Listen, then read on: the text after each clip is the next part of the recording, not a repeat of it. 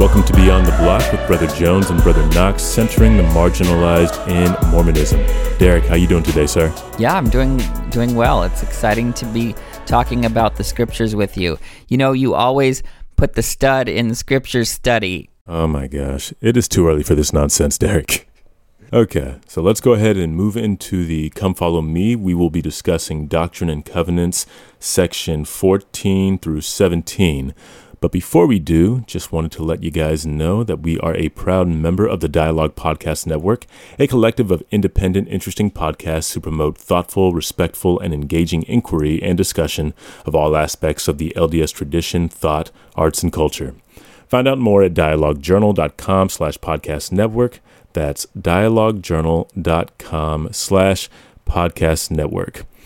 So, again, we are in sections 14 through 17. Derek, is there any uh, context you want to give to these verses before we dive in? No, but I think you had something to say ab- about introducing it. Yeah. So, like, what I wanted to do is just kind of in the setup for these sections, just note that we uh, we see in these scriptures, as well as earlier in Joseph's saga, we see the Lord using scatterings, exoduses, migrations that come from persecutions. We see him using these things as opportunities for greater growth and uh, new movements in scriptural narratives. We see this most obviously with uh, with the Israelites. We see this with Abraham, Moses. We see this with Nephi, obviously, in the Book of Mormon. And uh, later in the Book of Mormon, we see this with the people of Alma and the people of Limhi in their respective exoduses that we uh, talked about last year. Joseph has actually already gone through this once as he began the work of, or like just before he began the work of translation, with the news of him getting the plates when the news of him getting the plate spread, he faced some pretty intense persecution and he wouldn't be able to begin work on translation until he could, you know, do so in peace. It was during that time that Martin Harris was able to offer both his services and some financial aid as Joseph and Emma moved to Harmony.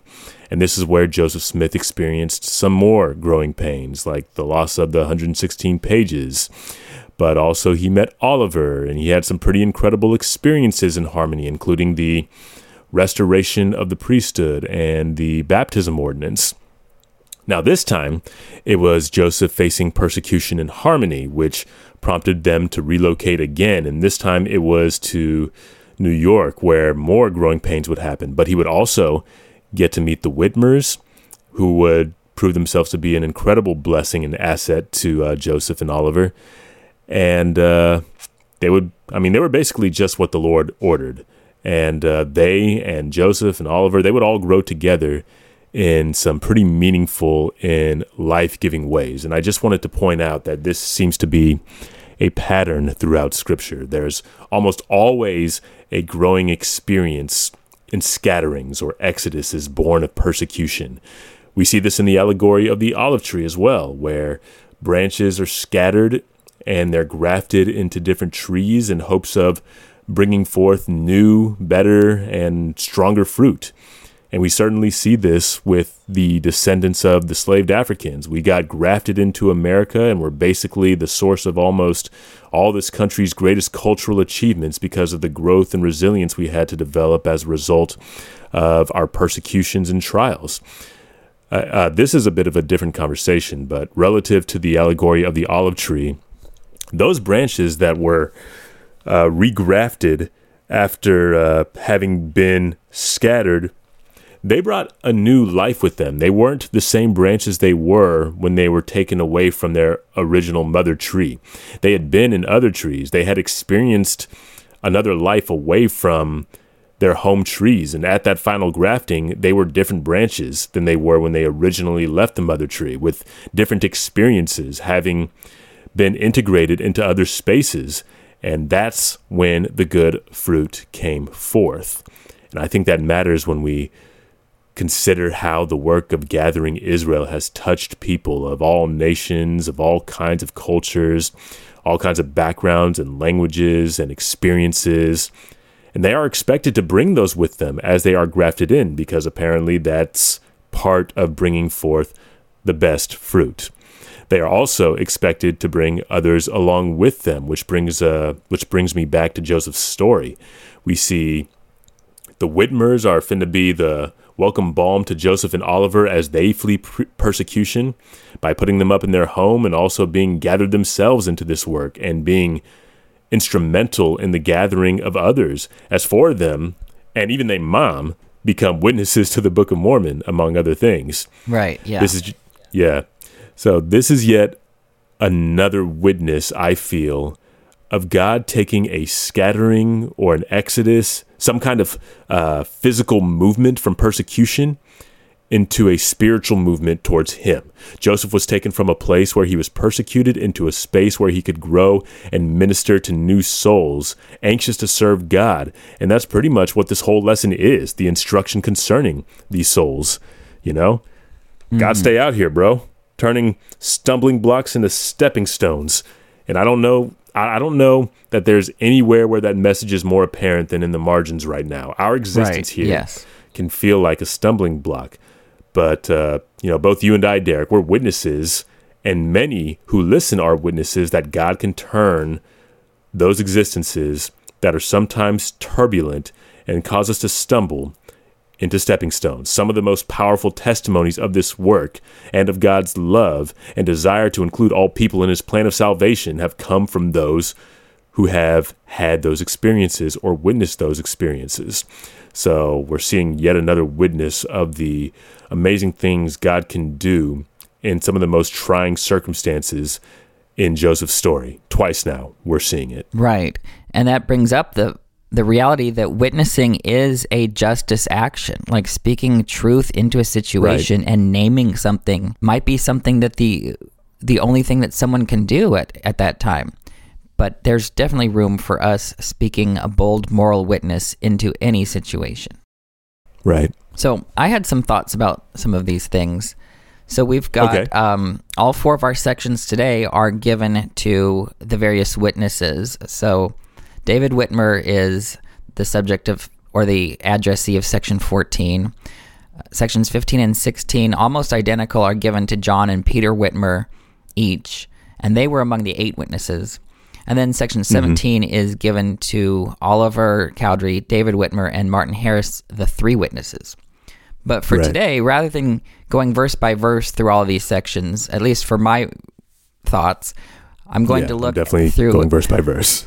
I'm going to. Well, we don't have time for me to go verse by verse, right?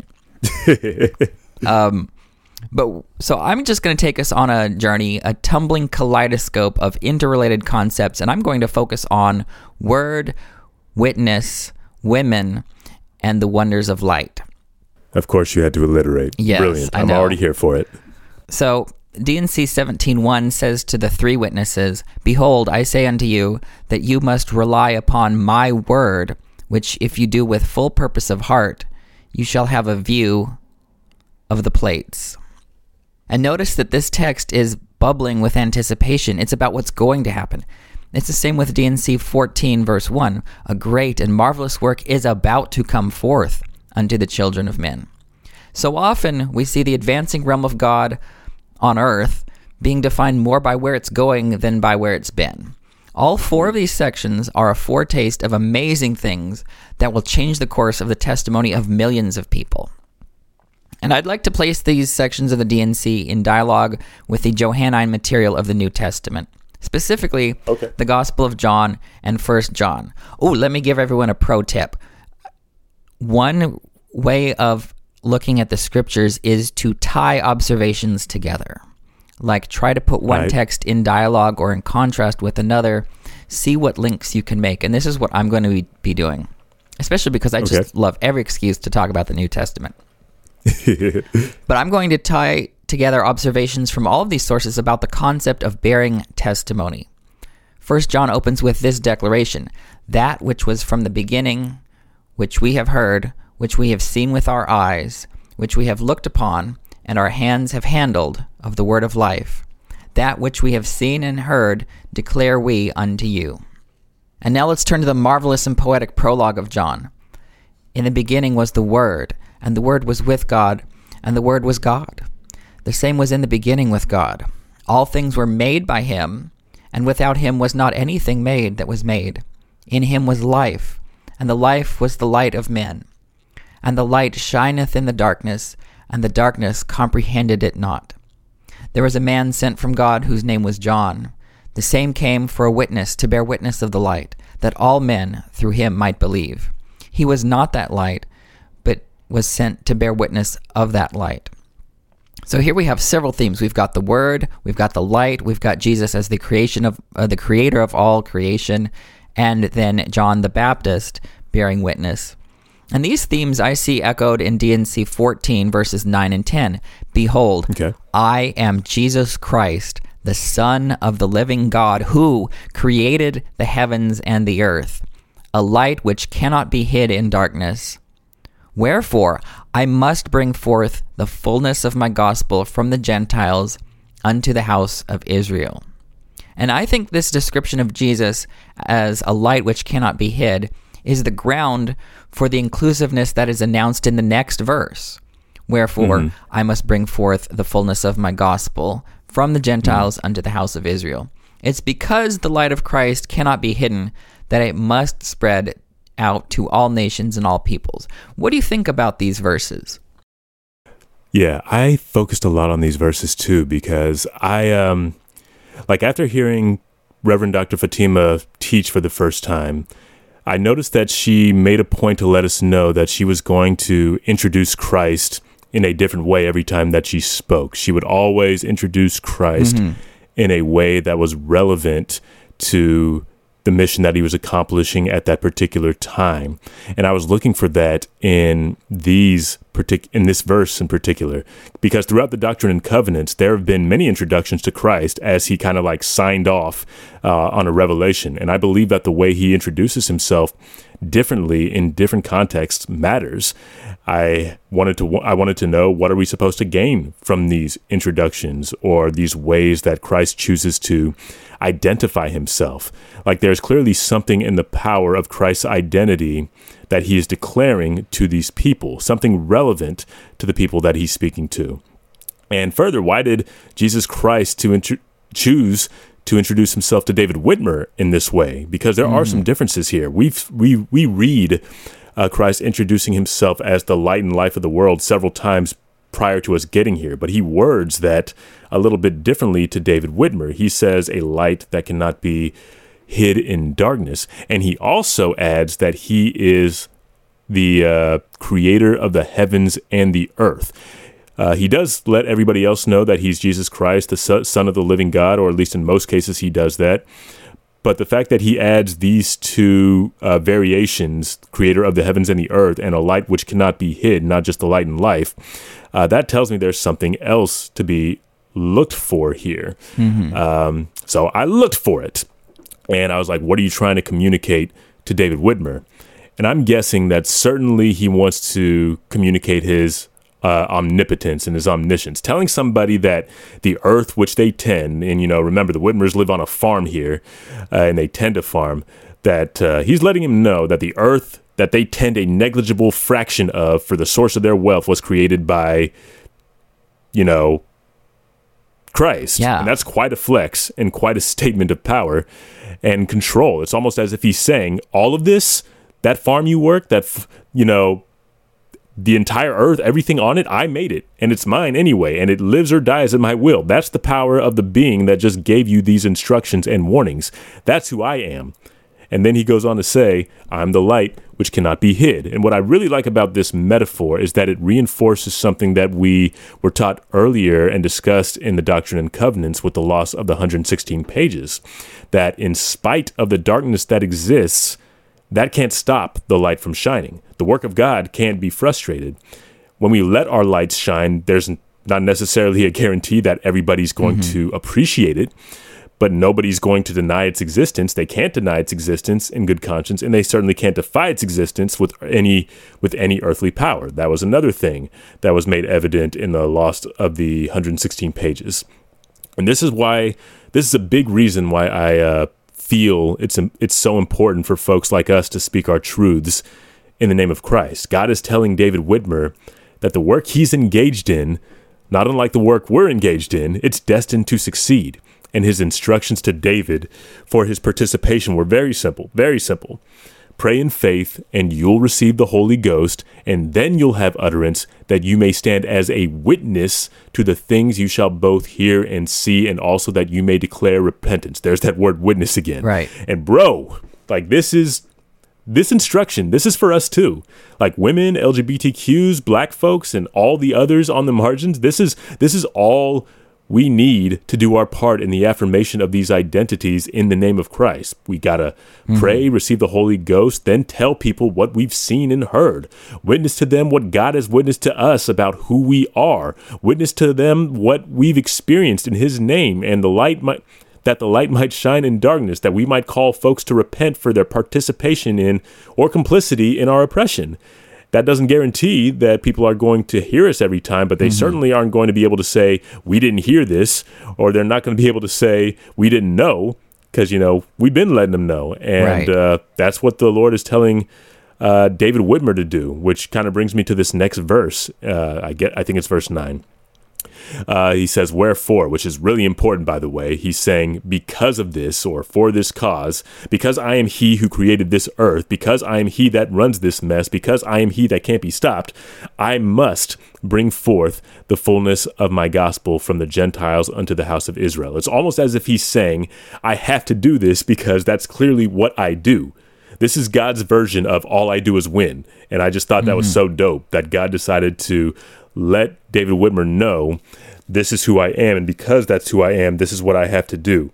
This is my character. This is what the destiny of this work is. And that he's saying this to David Whitmer, especially knowing the course of David Whitmer's life from here on, uh, you know, that just, I mean, that has layers to it. It's almost if, as if God knows that this is a possibility for David Whitmer. And uh, this has a lot of other applications. Like, what else has to happen because of who God is? Like, what other destinies await the church, or more specifically, the church's people? Because he who ministered to the marginalized and he who chose radical compassion over stringent legalism, because that guy runs this work. Mm-hmm. Like, this is so empowering for folks like us because this is the God we worship. He has witnessed us, witnessed to us rather, that we have value, that we that we are necessary, and that there's a place at the table for us. And because of that witness from God, you know, there's some questions here. What is our destiny as we follow these instructions given to David Whitmer? And I just think that's so empowering that we are mm-hmm. able to have a pretty clear picture as to what our destiny is as children of God, even on the margins, as to what our future is going to look like, because the God we worship is the same God that is that runs everything, and the same God right. whose dark whose light cannot be hid in darkness. I, I just love that so much. Yes, I think there's some closet imagery with the light not being able to be hid in the darkness. Ah, yeah. You know, there's just something about our true identities that we can't hide. I mean, mm-hmm. there's cases where, you know, various missionaries or people in the ward or people in certain families or people in certain callings are told not to tell people their truest identity. And it's mm-hmm. like if they don't say it, the rocks are going to cry out with that news. Like you just cannot hide that. There's just something beautiful about celebrating who God created you to be and how despite what others may think, there's absolutely a place for us in the church. And saying that publicly isn't scandalous, except yeah. it scandalizes Satan, who steps back on his tail anytime a child of God decides to join this church. Mm-hmm. I want to. I want to fold this back into. Let's see. We've got the three witnesses, and then the the other two Whitmer brothers in these four sections. But I actually want to go back, and rather than focusing just on those, I want to fold in the additional witness of women into this kaleidoscopic exploration. I want to look at Sweet. Mary Whitmer, uh, Mary Whitmer here, and Mary Whitmer was the mother of David Whitmer, and here's her testimony about the plates as retold by her grandson, John C. Whitmer. Here's what he says I, John C. Whitmer, have heard my grandmother, Mary M. Whitmer, say on several occasions that she was shown the plates of the Book of Mormon by a holy angel. One evening, when after having done her usual day's work in the house, she went to the barn to milk the cows. Pause. This is this goes back to the earthiness of creation. Like this is the the Jesus who created all things, and here she's working with the things of the earth. Anyway, back to the quote. She met a stranger carrying something on his back that looked like a knapsack. At first, she was a little afraid of him, but when he spoke to her in a kind, friendly tone and began to explain to her the nature of the work which was going on in her house, that is, the translation of the Book of Mormon, she was filled with unexpressible joy and satisfaction. He then untied his knapsack and showed her a bundle of plates, which in size and appearance corresponded with the description subsequently given by the witnesses to the Book of Mormon. This strange person turned the leaves of the book of plates over, leaf after leaf, and also showed her the engravings upon them, after which he told her to be patient and faithful in bearing her burden a little longer, promising that if she would do so, she should be blessed, and her reward would be sure, if she proved faithful to the end. The personage then suddenly vanished with the plates, and where he went she could not tell. I think it's significant that she was chosen to be uh, a witness before the men, right? The the vision of the the three witnesses and then the the eight; those didn't come until after this. Where have we seen that before? Yeah, and so we'll get we'll, we'll talk a little bit about this advance witness of women as a foundational Christian principle. So I'd like to return back to our friend the Gospel of John.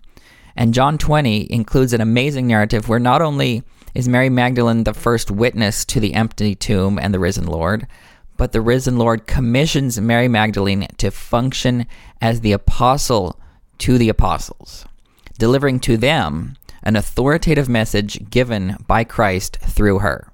And this you cannot uh, you can't exaggerate the importance of this. This is amazing and profound. The proclamation of the good news for John is founded on the testimony of a woman. In fact, the witness of women is a significant theme throughout the Gospel of John. Jesus' public ministry begins with the wedding at Cana in chapter 2, where Mary, his mother, boldly challenges. There's so many Marys. Have you noticed all this? Um, yes, I have where Mary boldly challenges Jesus to change the water into wine, even though he said his time was not yet come. And just as an aside, I want to say Mary is a good model of faith here. A lot of people say, well, you're not sustaining the whatever. But look, was Mary sustaining Jesus when he told him, when she told him what needs to be done? Yes, because she believed in him. She believed in mm. his character and what he promised to do and why he came into this world. She's like, You came into the world for this purpose. I'm going to see you do it, right? That's faith. That's not apostasy. That's not unorthodoxy. It's not any of these things that we on the margins love to get accused of. I mean, people love to accuse us of those things. Anyway. Mm-hmm. Still here, guys. We still here. Yeah. Um, and I I, lo- I just want to say I love this church. I didn't join this church by accident. Like I am here because I want to be here. Like I could if I wanted to mm-hmm. be in mm-hmm. a some other church, I would have stayed there. But I'm here because I truly believe that this is God's work upon this earth and I'm not going anywhere. Anyway, back mm-hmm. to what I mm-hmm. was saying. So here in in chapter 2 of John, Mary affirms her testimony of Jesus as the true Messiah who has come with power. Then later, Jesus expands the light of the gospel to non Jews by witnessing directly to the Samaritan woman in chapter 4, and then she becomes a foundational witness to the people of her village. And then later, Jesus' public ministry in John ends in chapter 11 with the comforting of Mary, Mary and Martha of Bethany concerning the death of their brother Lazarus. Martha testifies, I know that he, meaning Lazarus, I know that he shall rise again in the resurrection at the last day. That's verse 24. And then, after Jesus says that he's the resurrection and the life to her, Martha pronounces one of the greatest confessions of faith in the entire New Testament. Listen to the words of her testimony. Okay. I believe that thou art the Christ, the Son of God, which should come into the world. That's in verse 27. Hmm. And I love how the leading New Testament scholar Elisabeth Schüssler Fiorenza reflects on these powerful examples of women witnesses in the Gospel of John. This is what she says in her book, In Memory of Her A Feminist Theological Reconstruction of Christian Origins. And it's a long quote, but I'm going to quote it verbatim just because I love her language here. And she has this interesting way she does uh, the the typesetting here, where she has S slash H E, like for she or he, because she does not want to narrow the gender of the author of the Gospel of John. It could have been a woman. We don't know. Like we don't know. So, so here's what she does. She says, "quote." The discipleship and leadership of the Johannine community is inclusive of women and men. Although the women mentioned in the fourth gospel are examples of discipleship for women as well as men, it is nevertheless astonishing that the evangelist gives women such a prominent place in the narrative. She or he begins and ends Jesus' public ministry with a story about a woman, Mary, the mother of Jesus, and Mary of Bethany. Alongside the Pharisee Nicodemus, she or he places the Samaritan woman. Alongside the Christological confession of Peter, she or he places that of Martha. Four women and the beloved disciple stand under the cross of Jesus.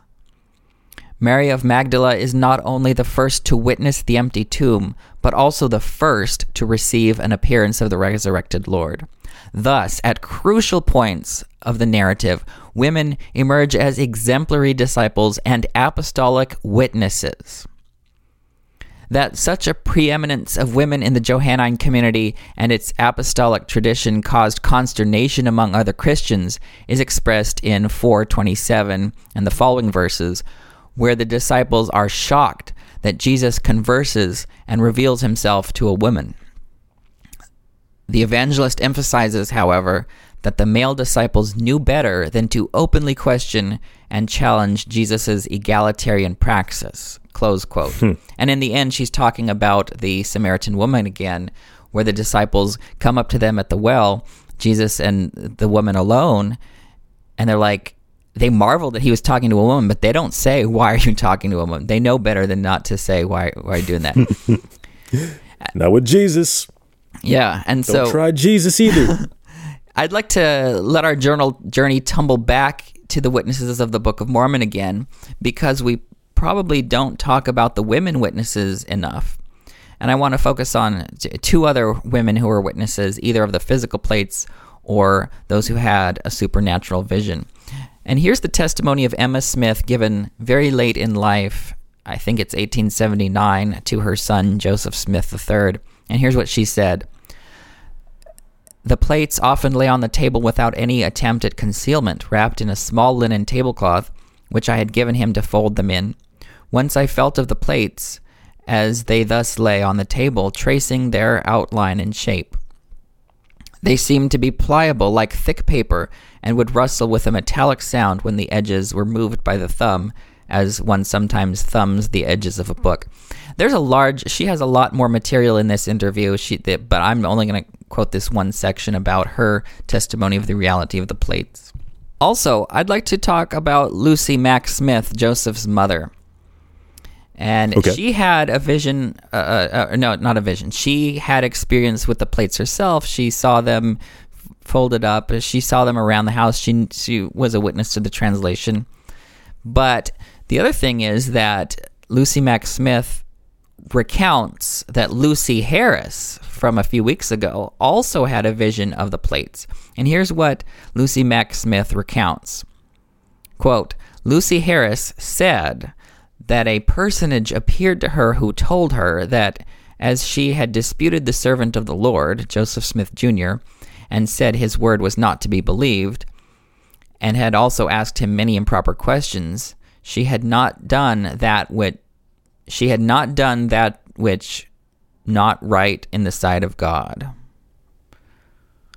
After which he said to her, Behold, here are the plates, look upon them and believe.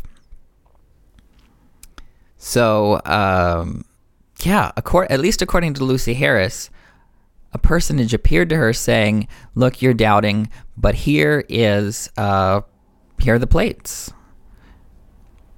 And uh, and so there were at least two other women, like I said, Lucy Mack Smith, Joseph's mother, who had some experience of the plates in her household, and then also Catherine Smith Salisbury, who's uh, now I think that's the sister of Joseph Smith, who also saw the plates around the house. And with such a great cloud of witnesses, we have a fuller picture of the Lord Jesus Christ, the Word made flesh, as we see him described in John 1, verse 14, and the light of the world. We see this in John 8, verse 12, where Jesus says, I am hmm. the light of the world. I just, I just find this so amazing how this all ties back together with this concept of witness and who gets honored with the privilege of being a witness. And then in the end, we all have a privilege of being witnesses of the Book of Mormon in our own way and in our own language, in our own capacities, right? I too am a witness of the mm. Book of Mormon. I haven't seen the plates, but I have seen the fruits of the gospel in my life and in others people in other people's lives. And this ends up testifying not of Joseph Smith. Like it's not about Joseph Smith. It's about Jesus. And the point Right. of these witnesses is to get out of the way and point to Jesus. Yes, sir. Yes, sir. While we're still talking about uh, witnesses, and since you uh, talked about what the purpose of that was in this particular case, I do want to draw attention to something that I noticed in section 17, verse 4, because I did find this significant in terms of describing to the witnesses why they needed to, uh, you know, why their participation was necessary. Uh, the verse says, And this you shall do, that my servant Joseph Smith Jr. may not be destroyed, that I may bring about my righteous purposes unto the children of men in this work. Now, like like I said before, one of the biggest things that allies can do is uh, be a witness. The experiences, like primarily to the experiences of the marginalized, especially the injustices they'll face.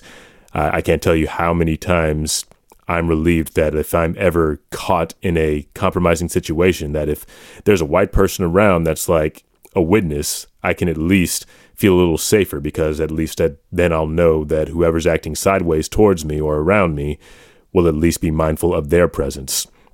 Um, but I want to use uh, this particular example of simply being watchful and present uh, to highlight the power of witnessing in Joseph's life personally. And I want to use his own words to describe his joy in having uh, witnesses and liken that to us a little bit. So, where did I get this from? I think this is from one of the church history manuals. Maybe this is in the Come Follow Me. I don't remember where I got this quote, but you can Google it at your at your leisure. So, this is Joseph Smith quote: "You do not know how happy I am the Lord has now caused the plates to be shown to three more besides myself. They have seen an angel who has testified to them, and they will have to bear witness to the truth of what I have said. For now they know for themselves that I do not go about to deceive the people, and I feel as if I was relieved of a burden which was almost too heavy for me to bear. And it rejoices my soul that I am not any longer to be entirely alone in the world. Close quote. Yo, that last part hit me super hard. Like to not be entirely alone in the world. Like I can't imagine how relieved. I mean, I can imagine, but like obviously not to that extent and in that situation. Uh, I'm equal parts happy for Joseph and sad as well for some of the marginalized in the church who can't say the same about people who have actually borne witness to their marginalization or their oppression. Um, I'll never forget back in uh, 2016, we lost Alton Sterling and Philando Castile in the same week, and many of our congregations said nothing. Everybody saw George Floyd die last summer, and I don't know that we said enough. I don't know that we did enough. Um, fortunately, my congregation or members of my congregation did say something. But I feel like one of our biggest weaknesses as a church is bearing witness to the injustices the rest of God's children face. That we literally watched George Floyd die among hundreds of others and have several black members pleading for men at the top to do something. And the best we got was a general authority finally saying Black Lives Matter at a BYU devotional and several general condemnations of racism and platitudes about equality in like in the last general conference that that that this is the best mm-hmm. a church with our resources and with our restored gospel could do is an indictment of our failure to bear witness in ways that in ways that do for marginalized people what Oliver, David, and Martin did for Joseph. Right. Like Joseph wasn't alone, but black people still bear this burden for the most part without the church. Much of the nation, uh, the black members, the NAACP, and others have seen the death and the pattern of brutality, and they will have to bear witness of the truth of what those like us say because they know for themselves that we don't go about to deceive people, yet we still bear this burden without the church. Bearing witness isn't just an imperative for the advancement of the church. Like the Lord did hint at this when he stated why he wanted the witnesses, but it's also because the Lord made this more personal and made this about Joseph's life when he said, uh, uh, what do you say here? that my servant Joseph Smith Jr. may not be destroyed, so that I may bring about my righteous purposes unto the children of men in this work. He made this personal to Oliver, Martin, and uh, David. Like, it's not just an imperative for the advancement of the church, it's about, you know, the lives of those people involved that we're bearing witness to.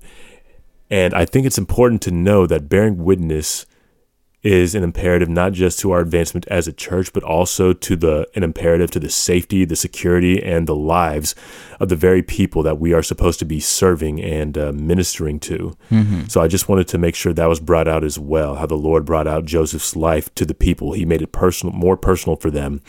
And I just wanted to make that more personal for us. We have a responsibility to bear witness to those who, you know, we're supposed to be serving and those on the margins.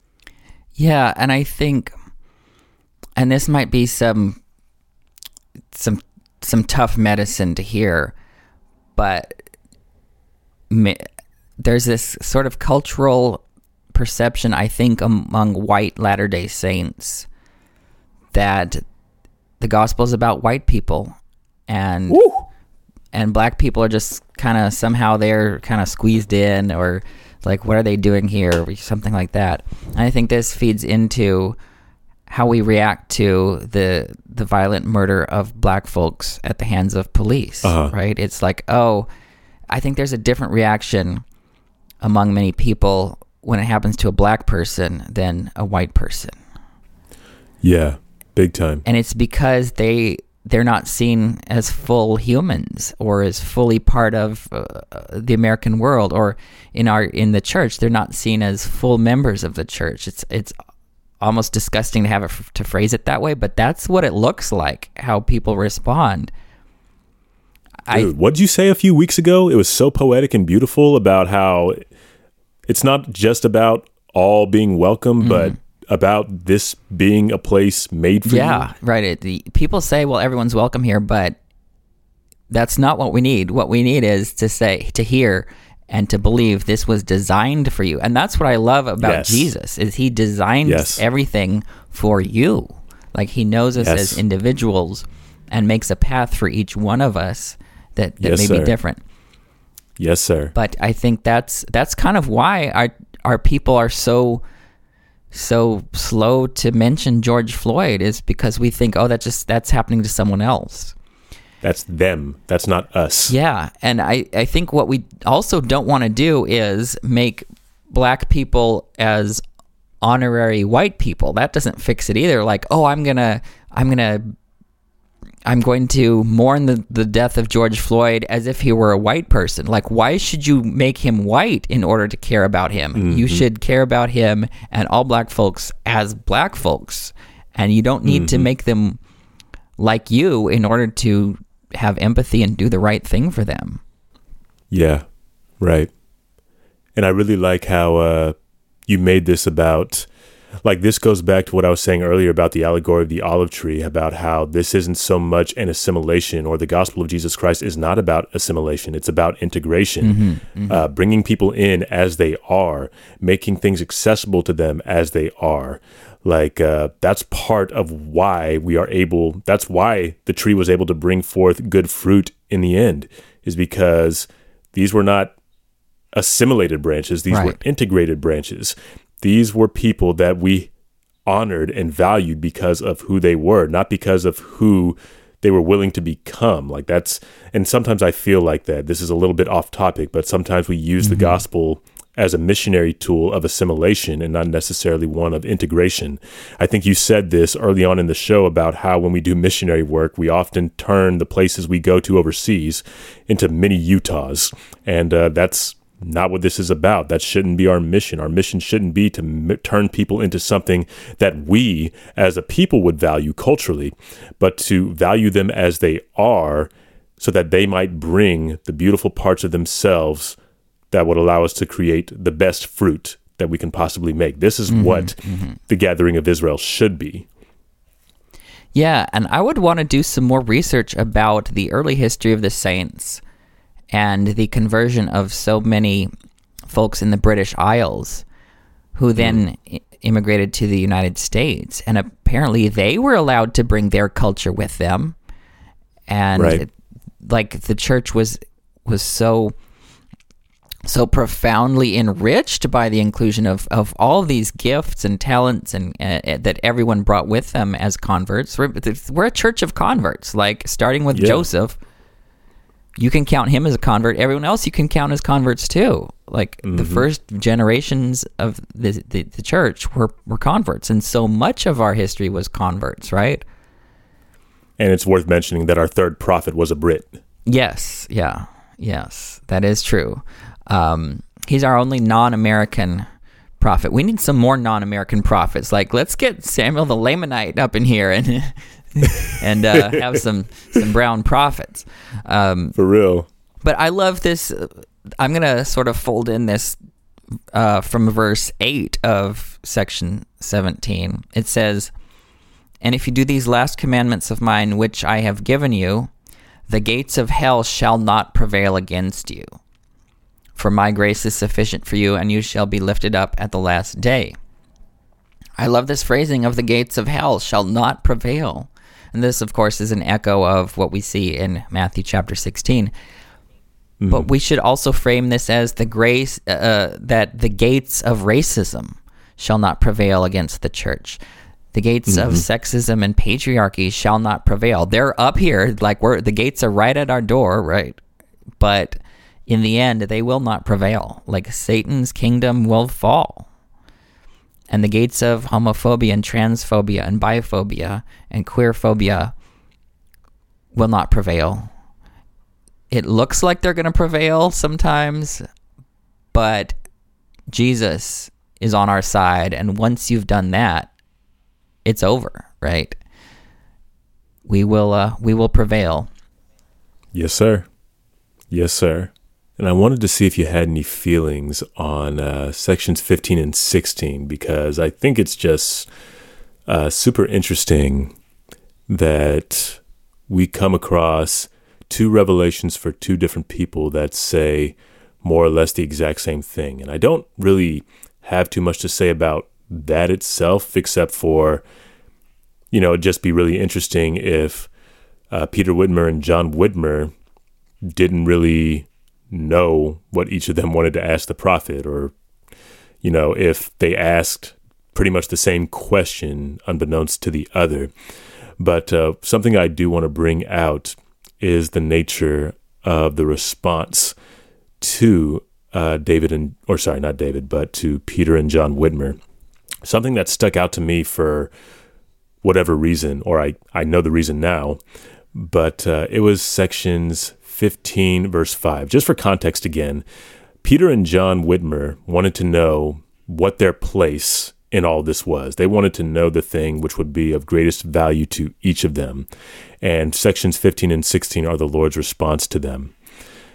Now, the Lord hasn't necessarily told them anything yet by the time we get to verse 5, But I do want to point out what the Lord says to them before he even lets them know what it is that they are supposed to do and before they've even really done anything. But the part I wanted to highlight was verse 5 Blessed are you for this thing. Now, this thing is referring to something that the Lord said in verse 4, and the thing that he's making reference to is the desire to know what would be of most worth to Peter and John Whitmer. In other words, the Lord is blessing them for simply having their question, and one that mm-hmm. basically amounts to where do I fit in in all of this? Tell me what I can do so I can do it. That's the intent behind the question. And the Lord blesses them for simply wanting to know, but probably more so because He knows they're about to act on the answer that they receive. Now, this can be read a few ways. One is that the Lord blesses us for coming to Him with questions. And as a Sunday school teacher, Derek, you can probably. Mm-hmm. Uh, say something of how good it makes you feel to receive a thoughtful question because you feel the intent behind it is, is pure. You can feel that people are engaging the lesson. Now, another reading goes back to a recurring word that we've seen through the last several sections. We've seen the word desire several times. It even appears multiple times in, in you know, single, single verses. The Lord blesses them for their desire to know where they fit in. Um, and we've and we've read several times already that a desire to serve God is worthy of blessing and even qualifies people for the work of salvation. We first saw that I think in verse or in section 4. So coming to the Lord with questions that have pure intent behind them in and of itself is worthy of blessing. And in this case we know that wanting to know our place in God's plan is a noble thing to ask. So many people like us, Derek, have that very question. How do I fit in? Where do I fit in? What do I need to do because of that knowledge? I think it's just super empowering for people who are different, for people that think differently, love differently, look differently, that when they ask, how they can fit in, the Lord can give them a super validating answer and wants to give them a super validating answer, but even just wants to bless them for simply coming to them with such an honest question and an, and an intentional question. And then, of course, we see in verse 6 that the Lord does in fact give him that answer when he says, The thing which will be of most worth unto you will be to declare repentance unto this people, that you may bring souls unto me, that you may rest with them in the kingdom of my Father. And of course, I've I've likened this to myself because this is something that I feel very strongly right now. Uh, when trying to figure out exactly what my vocational goals should be or where I mm-hmm. should be pointing myself professionally, academically, or personally, I have felt this very strongly. And I'm sure you felt it too, Derek, where the thing of most worth to us is perhaps to declare repentance unto people because of, you know, who we are. We also are among those who are seeking how we, in our unique positions, can best serve the church, can best serve the kingdom of God, can best bring it to pass. And in the Whitmer's case, it looks like it's declaring repentance unto folks so that people will be able to come unto Christ. And I feel that very much, I feel very much the same. I, I was curious about this wording, Derek, and I was just wondering if you had any thoughts about verse 6 in particular, or even verse 5 because uh, I just love how the Savior words this, how it's the most important thing, the most the thing of most worth is to declare repentance. Do you have any uh, thoughts about the broader application of this verse, or even the more specific application to John and Peter? Right. I think one of the most important. Uh, here's another pro tip because I'm trying to empower people to do what I do. Is is a slow reading of the text. Go word by word. Ask why is this word here? What other words could have been used to help you figure out, well, why this one was chosen, right? What could have been said? Like, and then just really do a slow reading of these these verses. And I think some things really jump out at me about this. You've got, like you said in verse four, that you've got many times. This is a repeated, repeated request from the Lord, right? a lot there's room for repeated requests. A lot of people think we're apostates for having repeated requests, but yes, we're going to keep a- a- asking till we get our answer. Anyway, mm-hmm. so the question was what is the the most worth? And then the answer is Blessed are you for this thing. So there's a blessing here for the person who asks and gets this answer for mm-hmm. speaking mm-hmm. my words, which I have given you according to my commandments. And then here's the answer in verse 6 I say unto you that the thing which will be of the most worth unto you will be to declare repentance. And let's talk about repentance. Repentance, I think, is a joyful thing, both for because what it is is it's the restoration of a relationship. Like, why isn't that joy? I think a lot of people think Ooh. a lot of people think repentance is like uh, you know, you suffer and it's a hard thing and it's a, you got to do this thing and you got to get punished. That's not, you know, repentance actually avoids the uh, the consequences. It's and you're not repenting of who you are, right? I think we in the Latter Day Saint community don't have this understanding of original sin that we have this sinful nature that is who we are. Sin is a thing that we don't want. It's this aff- affliction that is separate from us that's somehow a parasite on us that we want to get rid of, right? Mm-hmm.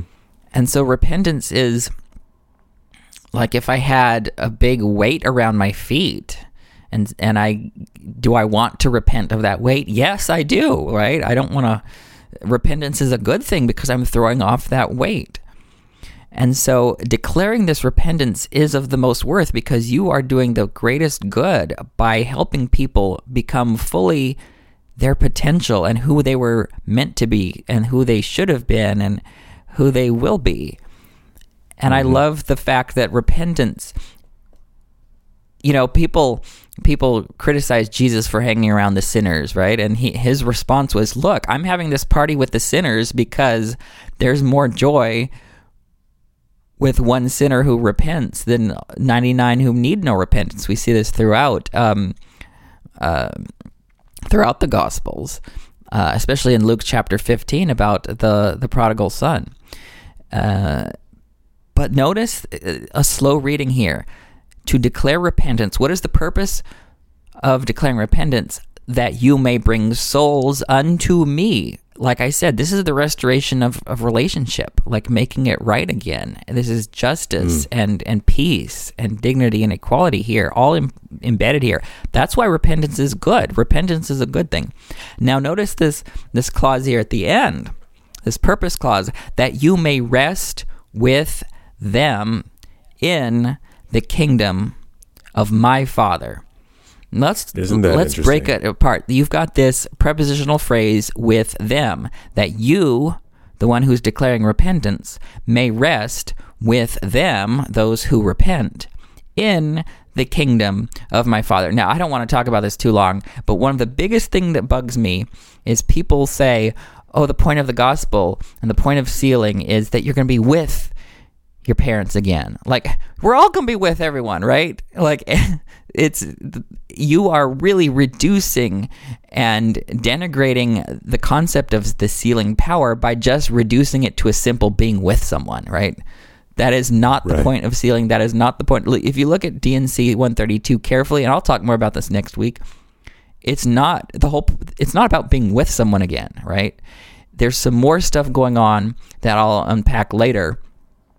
But here we've got this proof that you will eternally rest with people that you've restored into the gospel, right?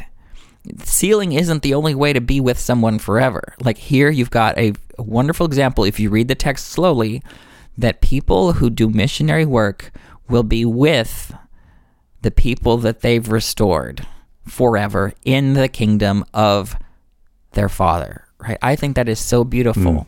You know poor elder nielsen. Elder nielsen was the the the first missionary who taught me here and he's the one who baptized me. He's going to be stuck with me forever. I don't know if he planned that but he's going to be stuck with me right? Uh, forever. Uh, you know we're going to be with each other. So i don't what i don't want to do is is have people get nervous about oh no if i don't do this right if i don't step on the right line and have my toe over this uh, like you know how in basketball if your toe goes over this line like a big bad thing happens right you can tell I'm not a Yes, sports Kinda fan. You, you can tell I'm not a sports fan, but apparently there's these lines on the thing, and if you if the ball or your foot goes outside this line, something bad happens. and people take That, that, that, is, that is not untrue. and people um people take this about the gospel like oh no if your toe goes over this line you're never going to see your mom again. Like that is abusive. Do not believe that. We are not this isn't a basketball game. This is a loving um, family. Our heavenly parents want to to to love us and and be with us forever. I mean that's there's no booby traps here that are set up like these lines that they're gonna tr- trick you and trap you. That like parents aren't out to trap their children if they're good parents. Right. Anyway, so I'm rambling a lot. We can talk more about this next week, and then more about it when we get into D&C 132 about what the real promise of the sealing power is. Uh, But it's not just being together. That is that is just really dumbed down to think. Oh, it's the point of it is to just be together. yes, sir. I'm looking forward to that discussion. Was there anything else in the sections you wanted to discuss before we uh, wrap up? No, other than one thing that you should probably not ever ask me if there's more I want to say because you've learned that to, you've learned that lesson. Like Okay. you mentioned earlier, verse four of chapter seventeen, that I may bring about my righteous purposes, and I think a slow reading brings out that word "my." That Oh yeah, we've seen that a few times in this section, in these sections, haven't Yes. we? The Lord making this uh, Yes. more personal, more possessive. Right. And what I love here is, and let's go back to verse uh, verse six of section fourteen, where Jesus says to David Whitmer, "Seek to bring forth and establish my Zion." Ain't that different? Like, Isn't this is the different? first time we've seen Zion referred to as my Zion. My Zion, And I love that for because the cause of Zion. this is built on Jesus. It's all about Jesus. It's not Joseph Smith's Zion. It's not Derek Knox's Zion. It's Jesus' Zion. And he's the one that leads it, that defines it, that determines it, that empowers it, that unfolds it. And it's not a human endeavor. I think that's that's one of the the base bottom line foundational points of the witnesses of the Book of Mormon to say this is not a human endeavor. It's not Joseph's endeavor they can point to this as a divine endeavor. This is Jesus's Zion. And I love the fact that looking just even at these small words can have a big impact on how we take the text. Hmm. I better stop talking before you ask me if I have any more thoughts. All right, fine, fine, fine, fine, fine. They were great thoughts though, and uh, you kept them impressively short. I'm proud of you, bro. Oh, yay! is nothing. I mean, there can always be something else, but we're at an hour right now, so let's go ahead and wrap things up. Before we do, want to remind you guys that Dialogue, a Journal of Mormon Thought, is proud to offer two new podcast features. The first is Dialogue Heritage, which traces the history of the journal over the last 50 plus years to situate it in LDS history more generally.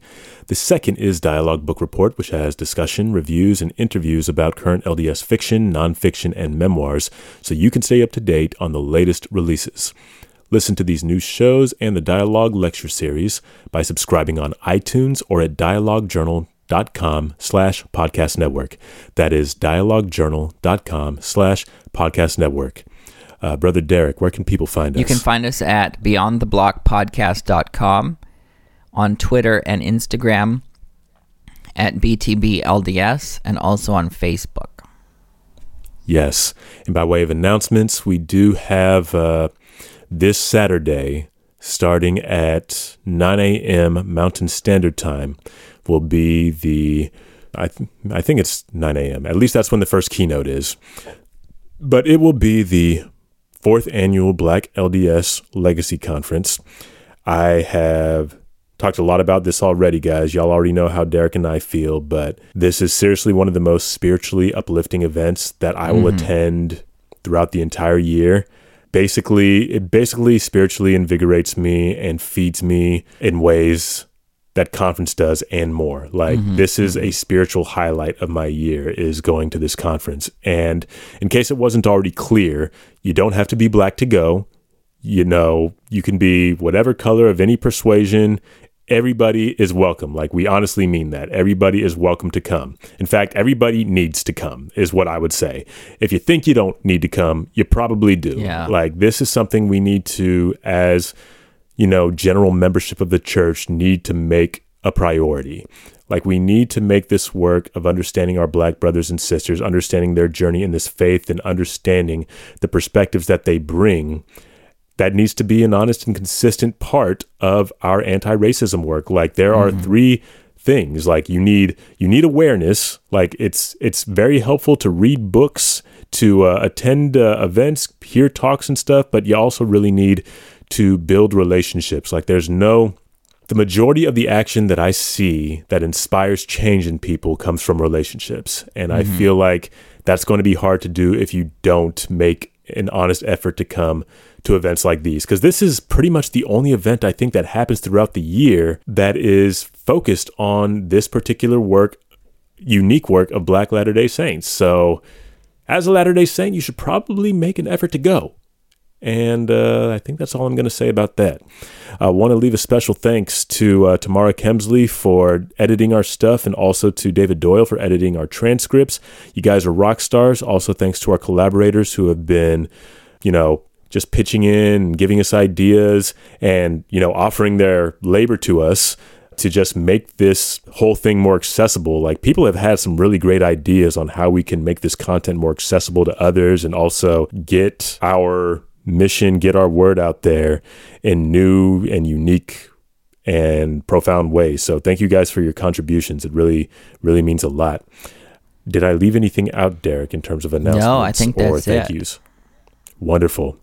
Then, with that, brothers and sisters, siblings in Christ, thank you for joining us today. Till we meet again next week. Yeah, see you again next week. Bye.